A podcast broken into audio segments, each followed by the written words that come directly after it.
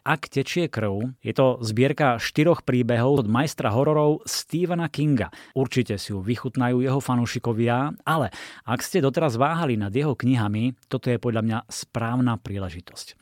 O chvíľku si povieme viac, ale najskôr ten sľubený rebríček najobľúbenejších kníh Stephena Kinga.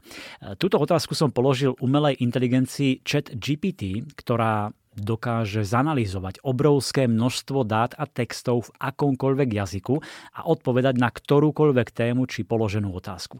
No ja som sa aj teda spýtal na najpopulárnejšie Kingovky a text som následne previedol generátorom hlasu do audiostopy. Ahoj, Stephen King je jeden z najúspešnejších autorov hororových kníh a jeho knihy sa stali kultovými. Niektoré z jeho najpredávanejších kníh sú to príbeh o skupine detí, ktoré sa snažia poraziť zlo, ktoré ovláda ich mesto.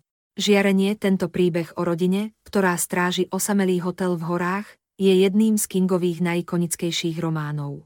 Odpor, tento rozsiahly príbeh o apokalypse je jedným z Kingových najobľúbenejších diel a skvelým príkladom jeho schopnosti vytvárať dobre rozprávané príbehy. Mizery príbeh o spisovateľovi, ktorý je držaný v zajatí fanúšikom, ktorý ho núti preňho písať, bol aj adaptovaný do filmu.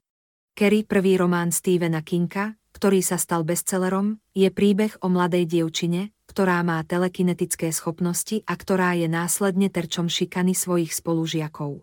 Toto sú len niektoré z Kingových najpredávanejších kníh, ale má mnoho ďalších populárnych titulov, ktoré by si ľudia radi prečítali. Toto sú teda najobľúbenejšie Kingové knihy podľa umelej inteligencie ChatGPT, ktorá analyzovala neuveriteľné množstvo dát.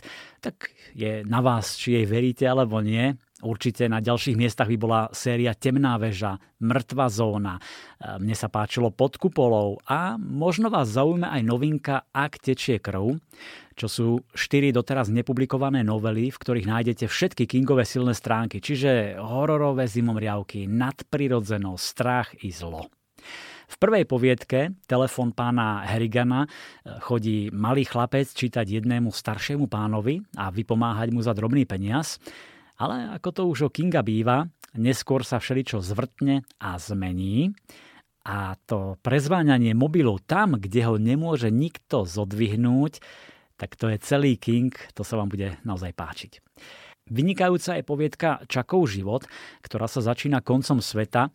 Sledujeme rozprávanie odzadu, aby sme sa napokon dozvedeli, že je všetko úplne inak.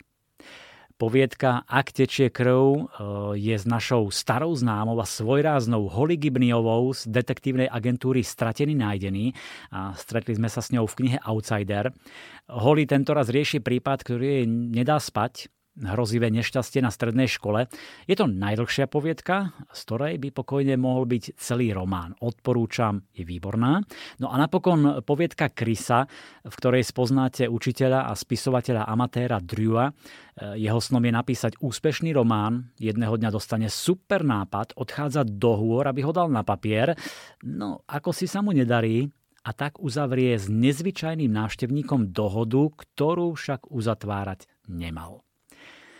Ak tečie krv je e, naozaj veľmi vydarený mix poviedok majstra hororu, ktorý otvoril svoj šuplík, trošku sa v ňom pohrabal a vytiahol štyri skvelé príbehy, z ktorých mrazí a ktoré bavia.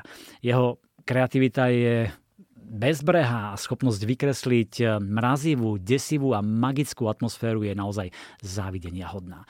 Je to taký klasický Stephen King.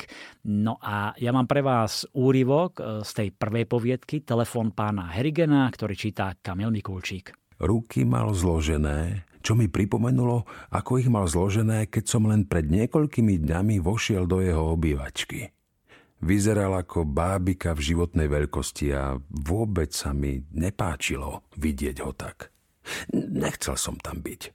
Chcel som na čerstvý vzduch, chcel som byť s otcom, chcel som ísť domov, ale najprv som musel niečo urobiť a musel som to urobiť hneď, pretože reverend Mooney sa mohol kedykoľvek vrátiť zo zákristie. Siahol som do vnútorného vrecka saka a vytiahol som z neho telefón pána Herigena. Naposledy, keď som s ním bol, teda keď bol ešte živý, nie je zosunutý v kresle alebo vyzerajúci ako bábika v drahej škatulke, Povedal, že je rád, že som ho presvedčil, aby si ten telefón nechal.